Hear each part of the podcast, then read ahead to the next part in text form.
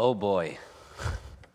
That's probably what about 90% of us are thinking right now. Um, and if you're not thinking that, you probably didn't hear what was just read. We talked about prophecy and tongues. Now you're saying, oh boy.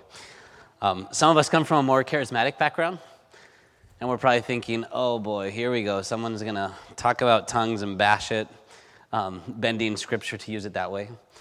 Others are thinking, maybe from the other end, thinking, oh, is this one of those churches where they're going to talk about this stuff and they're going to, we're going to go all crazy? Um, and and other you, uh, others may be thinking, I have no idea what you're talking about. but what, what, what's the same with all of these three positions, so to speak, is that we're being very tempted to get offended at this sermon. And I want you to rest easy. My job as a preacher is to offend all of you equally. Um, so that's that this morning. I hope that that's encouraging.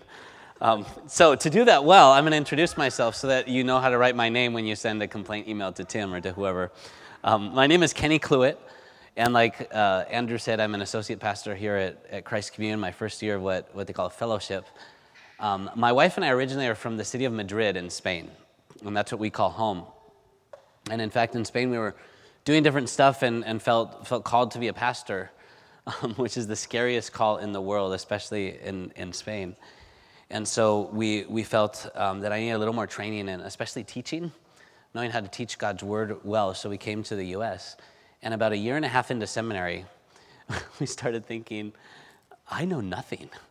Um, and, and I'm learning all this intellectual knowledge, but I don't even know how to apply this stuff.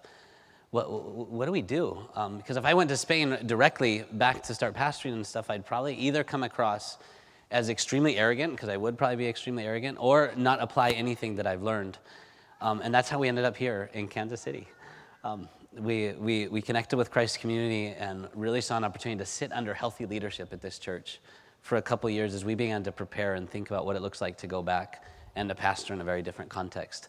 So I wanted to just say thank you for you guys. I, you may not be aware of this, but your generosity, um, coming to this church, being part of it, giving to this church is part of what is, is going to bless, I hope, um, our country, many other places. It's not just impacting churches in the States as, as you raise up fellows and send them out to other places, but even across the world. Uh, so thank you for that. And at the end of the service, you can figure out if, if, if you, you want to take that thanks. Be like, no, no thanks. Um, it, it is fun, like seeing you all fan yourselves is really great. It reminds me of home because it gets really hot in Spain and we don't use a lot of air conditioning. So we actually have fans, you know, those, the flamenco things. I won't do that again. Um, but anyway, one of the interesting things growing up in Spain, besides the heat, um, is that I got to be surrounded by a lot of different kinds of Christians. Um, from Christians that were very good Christians who would pray in tongues to Christians that were very good Christians that didn't think praying in tongues was a great thing to do. Um, I, I, I, was able to be part of churches that where everyone was participating and there was a lot of noise and clapping, and from the outside it looked like a chaotic mess. Um, and churches where drums were frowned upon and clapping was definitely not done, but it looked a, a lot more ordered. Um, I, I, was able to see a lot of these things and make friends with a lot of people and realize that God's expression across um, his church is, is quite interesting. And I know a lot of you this morning probably come from different Christian backgrounds. Some of you may come from a background where you grew up hearing that uh, speaking in tongues was, was a, a thing that was bad, and anyone who said they spoke in tongues was either lying, they had an evil spirit, or worse. Um, other you, others of you may have come from a background where you've heard tongues and you've heard prophecy and different stuff, and um, maybe some of you love that and really are connected to that background. Other you maybe felt hurt by that background. Maybe you didn't have the right gifts and you felt excluded or unspiritual. Or maybe you had some gifts that you weren't supposed to have and you felt unspiritual and excluded. Um, maybe you're here this morning, you have no idea what I'm talking about. You, you, haven't really been in church that long. You're like, what, what is this thing? Um, well, for all of you, I hope that at the end of this sermon, we're, we're able to paint a picture, or, or probably better, to draw the picture that Paul is painting on what a Christian community should look like, what the Christian church can be like, and what we should strive for it to be like in relation to all these, all these gifts and different things. Um, and the, the text we're looking at about this morning in particular is addressing a church where all these spiritual gifts are happening. It's a very diverse church. And we've been looking at this for the last three weeks. Um, I hope you're happy to know this is the last sermon on spiritual gifts.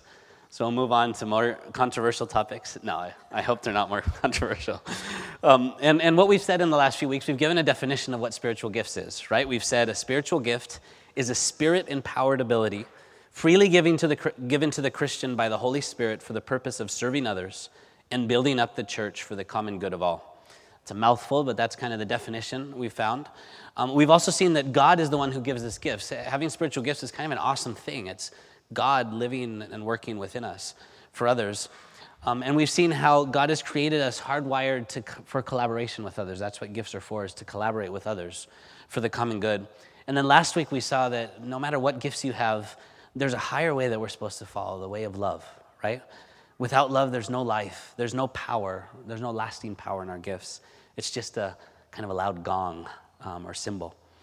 And today, in 1 Corinthians 14, Paul ends his section on spiritual gifts by talking about the goal or the aim of spiritual gifts, what they're for. And here it is.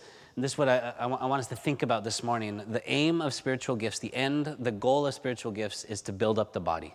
The goal is to build up the body, to build up the church, the people in the church. That's the number one reason God gives us spiritual gifts. So if you have a Bible or a phone that has a Bible on it, if you could turn to 1 Corinthians chapter 14, um, and we're going to look through this whole chapter.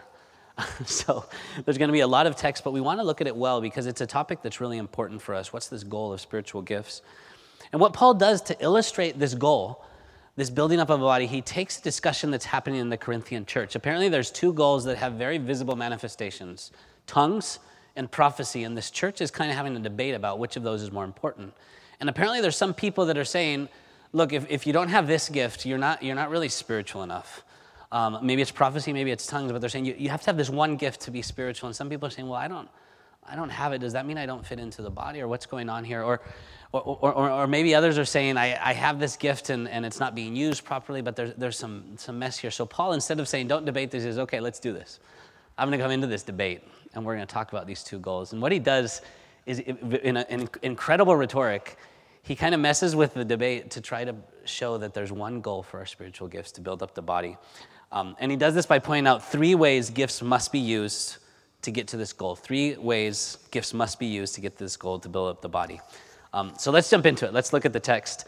The first way spiritual gifts build up the body is when they seek to encourage everyone. Spiritual gifts build up the body when they seek to encourage everyone. And we're going to see this in the first few verses. So if you would, let's read verses 1 um, 1 to 3, chapter 14, verses 1 to 3. It says, Pursue love and earnestly desire the spiritual gifts, especially that you may prophesy. For one who speaks in a tongue speaks not to men, but to God. For no one understands him, but he utters mysteries in the Spirit. On the other hand, the one who prophesies speaks to people for their upbuilding and encouragement and consolation. Do you notice that? He's saying when you're gathered, prophecy is better. Why? Because it brings upbuilding and encouragement and consolation. And why, why is this? Well, let's, let's keep reading. He says in verses 4 to 5 the one who speaks in a tongue builds up what? He builds up himself. But the one who prophesies builds up the church. Now, I want you all to speak in tongues, but even more to prophesy. The one who prophesies is greater than the one who speaks in tongues, unless someone interprets, so that the church may be built up. In other words, Paul's saying prophecy is better when we're gathered because everyone is encouraged, not just the individual who's doing the speaking. Prophecy hits this goal better to build up the whole body, not just yourself. We're still wondering, well, what exactly does that mean? So let's look for a second at what, what these two gifts are. What does Paul mean when he talks about tongues, and what does Paul mean when he talks about prophecy? So here we go. This is the fun part. Um, tongues. It appears in Scripture, in the New Testament, in a few places. And in Acts, it seems that uh, the Holy Spirit falls upon the people and they start speaking in tongues, and people understand the tongues as a different language. So that basically, tongues in Acts is God giving people a, a way of speaking that's understood as a human language. But here in 1 Corinthians, it seems to be something different. We see this in verse 9. Paul says, It's speech that is not intelligible. In other words, people are speaking audible patterns that sound like a language, but they don't correspond to any human language. They can't be understood um, by others. And what's interesting here is Paul is not saying that this is wrong or undesirable. This may be shocking to some of you, but he's not. In fact, later on, he says that he himself speaks tongues more than any of them. But what he is saying is that tongues is best viewed as an individual prayer language to build up oneself. Tongues is best used is best viewed as an individual prayer language to build up oneself in the spirit. It's a gift to express things to God that our ordinary language just can't do, um, to worship Christ personally in kind of a unique way. And what Paul's saying is in public, unless there's an interpreter, it doesn't communicate anything to the people around them. It only communicates to the person who's speaking it. It doesn't build them up. And by the way, this definition, this isn't something that, that, I'm trying to make up. This is a definition that both healthy charismatics and non charismatics hold is that, prayer, that tongues is best as a prayer language, um, an individual prayer language to communicate with God. It's a gift to, for prayer. It's not for everyone, it's not for all occasions. That's what he's saying. And then he goes into prophecy. When Paul talks about prophecy, he's saying this is something that does communicate clearly. So we wonder, what, what is prophecy? And here it gets a little complicated. Because in the Old Testament, we have these prophets, right? And this is probably what most of us think of as a prophet, as someone, I don't know, with some kind of weird dress that's hallucinating and saying something about the future. And in a sense, that's true. In the Old Testament, what prophets would do is they would, they, they would grab scripture, or the law, and they would re, they'd interpret it for the present and they'd interpret it for patterns of the future. God would inspire them to kind of see how scripture was going to work out in the future. And the interesting thing is, all prophecy in the Old Testament eventually and ultimately points to Christ. Okay, all prophecy points to Christ. So when we get to the New Testament, we have a problem because Christ has come, right? And so prophecy suddenly, although there still is some prophecy that functions uh, looking towards the future, like Agabus and Acts and some other parts, prophecy no longer is primarily about the future necessarily. Prophecy becomes something much larger because it's still pointing to Christ, and Christ has already come. Um, so, in what we see in the New Testament, and we'll see this a little bit in, in how Paul describes it, prophecy becomes something um, more akin, or it includes something more akin to preaching, which is taking scripture, pointing to Christ, and saying, hey, this Christ, it pertains to you, it applies to you. Um, but it could also be done in an individual way where you sit with someone and you say, look, scripture's saying this, and this, this applies to you. Um, and in some traditions, it comes accompanied by, I think I hear God saying this to you, right? Or something that we, we've probably heard things like this it's the same idea that Christ, God has spoken through a scripture, God has spoken through Christ, and that means something to you today. That's what prophecy is. And so, prophecy, in a sense, includes a lot of things, but prophecy isn't anything. And we see this in the scripture as well. And so, let me just take a pause and, and show how later in this chapter, Paul says, Look, yes, prophecy is a lot of things, but he says it's not anything. And that's why, number one, anytime you hear a prophecy, anytime you hear someone saying, This is how scripture applies to you, the first thing you have to do is weigh that with a community. Um, so if you have your Bibles open, if you look down to verse 29, 14 29, he says, Let two or three prophets speak and let the others weigh what is being said. In other words, starting a phrase with, God has told me, or as preachers like to say, this is what God is saying to us today. Same kind of thing, right? That doesn't mean it's what God's saying. It means you have to weigh that. You have to measure that as a community and figure out is this, is this really what God's saying? Um, but secondly, it's not just weighing it like, yeah, I think that's what God's saying. It says, weigh it according to Scripture. And we see this down in verses 36 to 38. Paul says, Or was it from you that the word of God came? In other words, you, you, you people that are prophesying, that's not the word of God. The word of God has already been given. And he says, Are you the only ones it has reached? And he goes on, he says, If anyone thinks that he is a prophet or spiritual, he should acknowledge that the things that I am writing to you, in other words, the, the scriptures, they're a command of the Lord. And if anyone does not recognize this, he is not recognized. In other words, prophecy is only prophecy, or I think this is what, what God is saying, is only what God is actually saying if it matches what we know God has said, which is scripture. So Paul is giving us these instructions saying prophecy is a lot of things. Um, it has to do with preaching, it has to do with sharing your scripture with one another and sharing your life, but it's not anything. All right, that's my, my um, parenthesis. Now let's get back to the argument. So, why is prophecy better? What distinguishes prophecy from tongues as we're gathered? And it's actually quite simple. Prophecy is understandable. That's all Paul's saying. See, prophecy is designed and intended to be shared with others to lift them up. Prophecy, what it does ultimately is it makes Christ more clear, more applicable, and more inescapable to our hearts, to all of our hearts. Let me say that again. Prophecy makes Christ more clear more applicable, and more inescapable to our hearts. And this will always bring encouragement to the body because this is good news. Christ is good news. Sometimes it's hard news, right? When we hear, oh my goodness, the scripture actually is something that I have to listen to. It's not always easy news, but it's good news.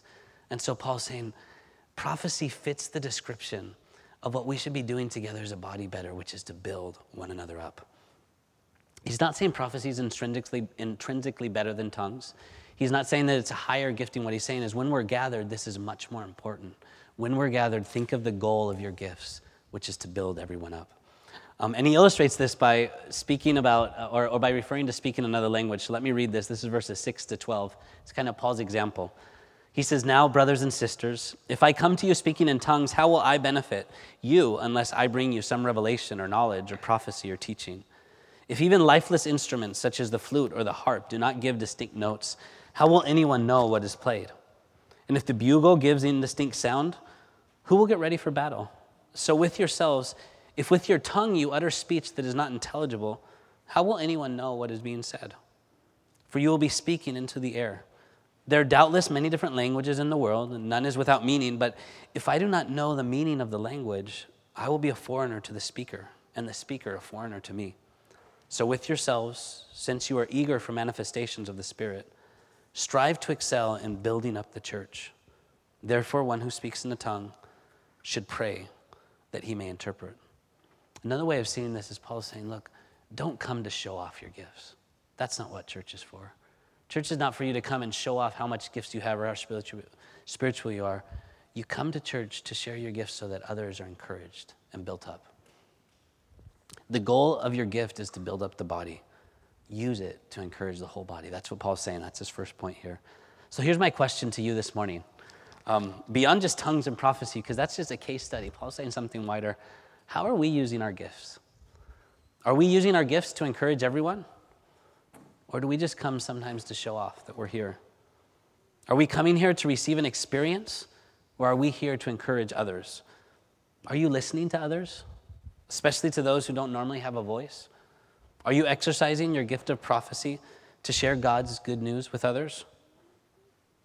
Friends, let's yearn to encourage everyone with God's words.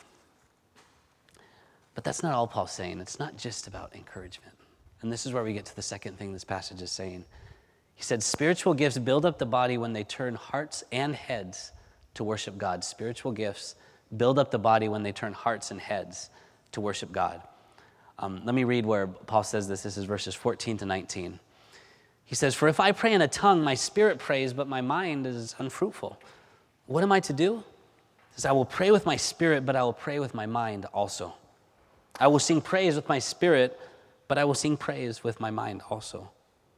Otherwise, if you give thanks with your spirit, how can anyone in the position of an outsider say amen to your thanksgiving when he does not know what you are saying? For you may be giving thanks well enough, but the other person is not being built up. I thank God that I speak in tongues more than all of you. Nevertheless, in church, I would rather speak five words with my mind in order to instruct others than 10,000 words in a tongue. And here's what Paul's saying here saying, make sure that your worship appeals to both the heart and the mind. Make sure your worship appeals to both the heart and the mind. And maybe for us, because we're a little maybe quieter with our heart, it's the other way around. Make sure your worship appeals to the mind, but also to the heart. Because the moment we separate those two things, we're doing damage to the image of God in us. Because we, we serve a God that's thoughtful and we serve a God that feels. And in the same way, we're thoughtful and we feel. Um, so our worship must appeal to both things. That's why at Christ Community, we, we say our worship service, we want them to be beautiful and thoughtful. Um, and hopefully, hopefully you experience that, but we also constantly evaluate that and make sure we are providing a beautiful service. We are engaging in the beauty that appeals to the spirit, but also to the mind. But there's something more interesting here. Um, notice, did you notice the language that Paul used? He said, the, when a person comes in in the position of an outsider. Do you hear that in the text? And what Paul's doing is, is kind of cool. He's describing the church not just as a place where Christians gather, but he's describing the church as a place where skeptics, undecided people, unbelievers come and they feel welcomed and they experience the love of Christ. And to do this, he uses this tongues prophecy comparison to make his point, um, which is kind of bizarre because that's a really hard thing to talk about. But he says, look, um, let's read this. This is verses 20 to 25. Listen how he talks about the outsider. He says, Brothers, do not be children in your thinking be infants in evil, but in your thinking be mature. In the law it is written, By people of strange tongues and by the lips of foreigners will I speak to this people. And even then they will not listen to me, says the Lord. Thus, tongues are a sign not for believers, but for unbelievers. While prophecy is a sign not for unbelievers, but for believers. If, if therefore the whole church comes together and all speak in tongues and outsiders or unbelievers enter, will they not say that you are out of your minds? But if all prophesy and an unbeliever or outsider enters, he is convicted by all. He is called to account by all. The secrets of his heart are disclosed, and so falling on his face, he will worship God and declare that God is really among you. Isn't that something we want as a church? But initially, this sounds a little bit like a contradiction, doesn't it? Because Paul had just said, tongues are for individuals, not for everyone else. You're like, okay. And now he's saying tongues is a sign for unbelievers. What does he mean by that? It's a little strange. Um, and what he's doing, he's quoting an Old Testament prophet, Isaiah chapter 28, verses 11 to 12. And there, the prophet has painted this picture of Israel not listening to God. God's tried in so many ways to speak to them in their own language, in their own ways, and they've ignored God's word. So God resorts to a last resource, which is to let foreign troops invade Israel. That's what, he, that's what it's referring to when it says people of strange tongues and foreign lips. And what he's doing, he's allowing Israel to feel the alienation they actually have from God by feeling like aliens in a land where they can't speak their language. And here's what Paul's asking the church. He says, Is that how you want newcomers, skeptics, unbelievers to feel when they come into your church? Like aliens in a foreign land? And I hope, I pray our answer is no. In fact, I hope as Christians that we would never, ever want anyone to feel like an alien in a foreign land when they're around us. Because we were aliens in a foreign land and God called us. We didn't have the, nation, the right nationality to belong to God's people, and He called us, He gave it to us. It wasn't our own merit, it wasn't our own status, it wasn't our own economic status, it wasn't, it wasn't how we thought or anything. God called us in with no merit of our own.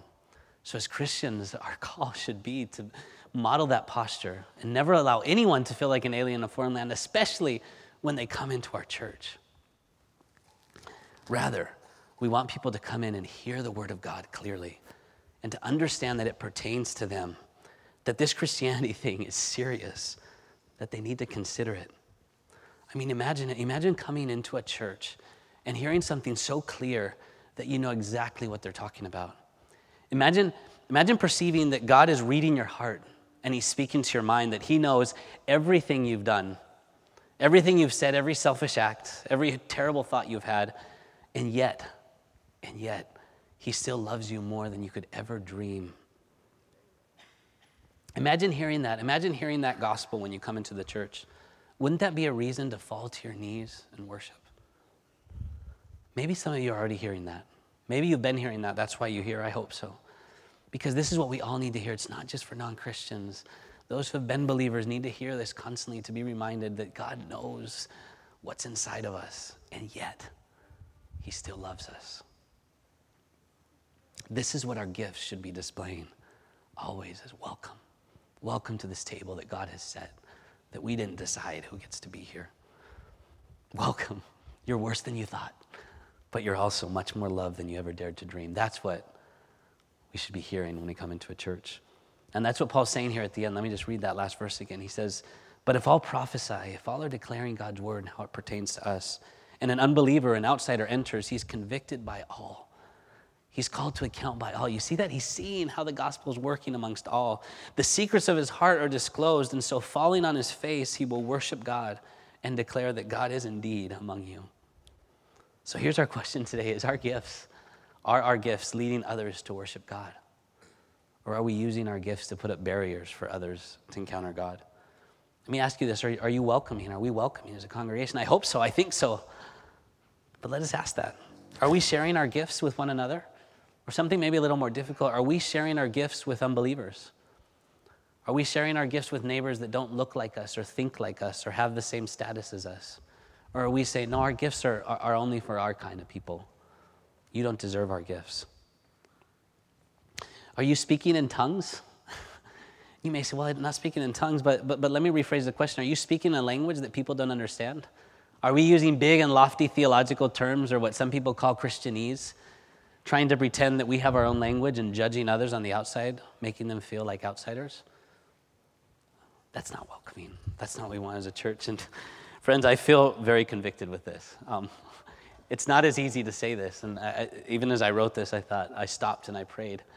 Um, and I started thanking God because He does His work anyway It's something that's wonderful. Even when we're not welcoming, God welcomes the stranger. Even when we're not clear, He speaks His word to people's hearts. Even through strange tongues, God speaks. Isn't that awesome? But let us strive to use our gifts as best as we can to lead hearts and minds to fall on their face and worship a God who deserves it. It's our second characteristic. Let's go to the third thing. All right, we're ready for this? One more. Um, the last thing Paul says, he says, spiritual gifts build up the body when they point to the way of peace and not confusion. Spiritual gifts build up the body when they point to the way of peace and not confusion. And what Paul's doing at the end of the chapter, he gets specific about a church service. We're not going to get into all the details of the church service and, and how Paul's saying it because we don't have time. Um, but, but, but his main point is this point, the gifts point to a way of peace and not of confusion. So let's read verses 26 to 33 where he kind of displays this. He says, What then, brothers and sisters? When you come together, each one has a hymn, a lesson, a revelation, a tongue, or an interpretation. Let all things be done for building up.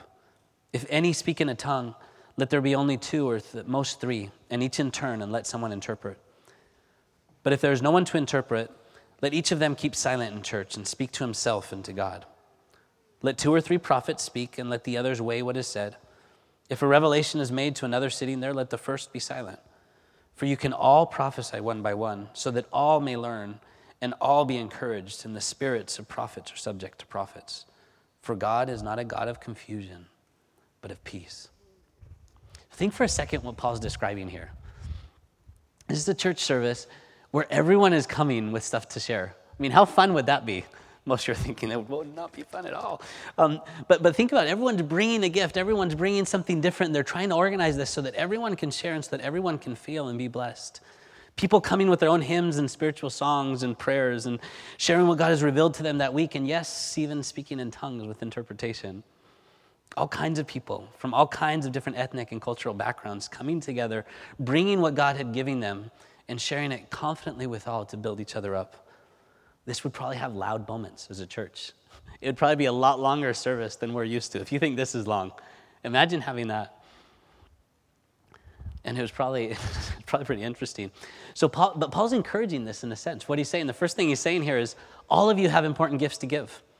And he's saying, be ready to give it when you come to church. Be ready with your gift to build up one another. And this is what he's saying to us this morning. This is what I want to say to you. All of you have gifts that are important. And when you come Sunday morning, come ready with your gift to build someone up, to build the others up, to give it to the whole community. And he's saying, look, it's not just it's not just men, it's not just the preacher. He's saying everyone has a gift. I don't know. Do you remember a few weeks ago we talked about head coverings? That was a great subject. Um, I'm really glad I didn't have to preach on that one. But it said women were prophesying in the church. It wasn't just men, it was men and women. Everyone was bringing something together. And Paul's saying, this, yes, this is good. This is good to happen. And so let me just say this every one of you, find that gift, develop it, prepare it, come ready to share, use it. But the second thing he says, or he's also saying, he's saying, be ready to be silent as well. Be ready to wait to let others share their gifts. Be ready to give up your right to share so that all can benefit, even if it means that you don't get the spotlight, that you don't get to share. You see that? He says that, look, if someone has a revelation, you sit down, let someone else share. And we, we won't get into this. He talks about women in the next section, but that's probably what he's referring to with women as well, is, is women were coming to a new space where they weren't welcome before in the synagogue, and, and they're asking questions like, what's going on here? And he's saying, wait, just be silent here. Ask that at home so that we can all be built up. And that's his point. His point is the same. It's not about you individually, it's about the body. It's about building up, it's about coming together to share. But here's the interesting thing it's not just about order either. And it's especially not about a cultural interpretation of order, like this is what order looks like. Let us never think that our version of order is the version of order that we're supposed to have. There is a need for order. But he's talking about something else. Notice in verse 33 how he puts this contradiction, or this opposition, sorry. He says, For God is not a God of confusion, but of order, right? Clearly, he doesn't. He says, For God is not a God of confusion, but of peace. Like, well, that's strange. That, that, that, that's not the first thing that would come to my mind. Why is he saying that? Um, and there's something deep here that Paul's talking about. You see, in our world, confusion is a pretty standard thing, right? We have agenda upon, upon agenda coming out at us in every medium we look at and every person we look at, trying to, trying to buy our allegiance. We have need upon need that we have to respond to, hundreds of things to say and to prove. Um, you have to make sure you get heard in this world, right? Make sure everything, everyone is doing the things the right way, which of course means my way. We're all vying for self worth, and it gets confusing because we lose aim of what we're intended for. But you see, when we realize that God has already loved us, despite our shortcomings, despite our misuses of our gifts, despite what others have said about us or where they have put us, when we realize that confusion begins to vanish. Because we start realizing that it wasn't about our gifts, that wasn't what bought us an entry. We start realizing that God has loved us first, that God gave his son for our sins to make us one with him despite all that we have done against him. Because he has invited us into community with him on no merit of our own and has given us gifts to share with others. When we start realizing that, suddenly we can begin to reflect his order. We can begin to let go of this confusion and let him go first. We can begin to live in his peace. And what is that order? What is his peace? It's this others first. Others first building up others first before myself. Remember, that's, this is what Jesus came to do. It says in Philippians that he, he emptied himself, he, he became nothing for our sake. He became like a slave for our sake so that he could lift us up from the clay, from the mire, from death. That's what our Savior does, and that's what we're called to do, and we're invited into that. And this is the goal of our gifts, friends. This is what people should see immediately as they walk into church. They should see this order, this peace that's one another lifting each other up, and that'll bring conviction. It's not about the music. It's not about our cultural interpretation or how we do things. It's not, it's not even the style of the service, although sometimes that can be detrimental or can help people feel welcome. It's about Christians lifting one another up. That's what spiritual gifts is about serving the body, building up the whole. And like, who wouldn't be attracted to a community like that? Who wouldn't be attracted to a community like that? So I'm going to invite the, the worship band to, kind of, to come up. There's a song by Tim Hughes, um, who's a, a British songwriter, and it expresses this wonderfully. This is what it says It says, Lead us to the place where you'll restore our souls, and all our earthly strivings come to cease. It says, Take from our souls the strain and stress, that confusion, and let our ordered lives confess the beauty of your peace. The beauty of your peace. So, to end today, I'd like us to take a moment and sing the song together in response to what we've just explored. And as we do, let us celebrate the fact that God has indeed given us a way to experience this peace and to share it with others. And let us pray that as we use our gifts together, as we gather every Sunday and throughout the week, that our lives would in fact reflect the order of Christ, the beauty of his peace. Let's sing together. Before Jesus went to the cross, he gave his followers a meal that proclaims this peace of the gospel to our senses of taste, touch, and smell. Here, communicated clearly in common bread broken, we remember Jesus Christ's body broken for us on the cross. And it is through common juice that we remember his blood shed for the forgiveness of our sins.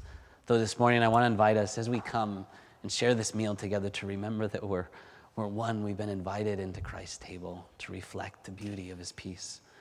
If you're new here, let me just explain how we do communion. We do what's called open communion, which means you don't have to be a member here to participate, but we do ask that you be a follower of Jesus. If you haven't yet taken a step to follow Jesus, use this time to pray and think about what God might be calling you to do. When we do gather, we'll gather in groups of four to six around these two tables. The one over here is gluten free. Um, and we'll take the bread, we'll dip it in the juice, and wait together for instructions um, to partake together. But before we come, let us remember for the Lord Jesus, on the night when he was betrayed, took bread. And when he had given thanks, he broke it. And he said, This is my body, which is broken for you. Do this in remembrance of me. In the same way, he also took the cup after supper, saying, This cup is the new covenant in my blood. Do this as often as you drink it in remembrance of me. For as often as you eat this bread and drink this cup, you proclaim the Lord's death until he comes. So when you're ready, please come.